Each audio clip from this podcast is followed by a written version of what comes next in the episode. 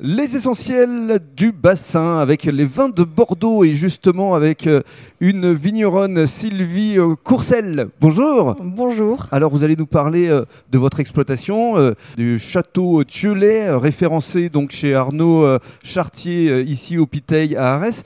Mais dans un premier temps, parlons de vous parce que vous êtes la troisième génération, c'est ça?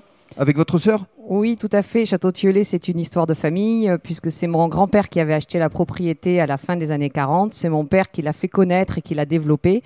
Et j'ai repris euh, depuis 15 ans les rênes de, la propriété avec ma sœur Marie. Donc aujourd'hui, c'est un duo 100% féminin qui gère cette jolie propriété à 25 km euh, à l'est de, Bordeaux. Mmh. alors euh, Marie, elle est plutôt dans les vignes et vous plutôt dans la communication et la commercialisation? C'est ça. Moi, plutôt sur les routes et elle, elle reste au vignoble tous les jours. Mais bon, après je l'aide aussi dans les chais, dans les vignes quand c'est nécessaire. Bien sûr, et le papa est toujours là, évidemment, il, apporte son avis sur les assemblages? Oui, il, est là, il vit sur la propriété et euh, il est toujours euh, voilà, très intéressé par tout, euh, tout ce qu'on fait, tous nos nouveaux projets. Et, et la manière dont on travaille, oui, tout hmm. à fait. Alors, parlez-nous maintenant justement de la façon dont vous travaillez les vignes, parce que vous avez évidemment envie de préserver l'environnement et vous avez même trois distinctions, je crois. Oui, tout à fait. Alors, nous, on a, on a lancé une politique environnementale déjà depuis dix ans, mais on est certifié en agriculture raisonnée euh, depuis quelques années avec euh, le label Terravitis, mhm. le label euh, haute valeur environnementale,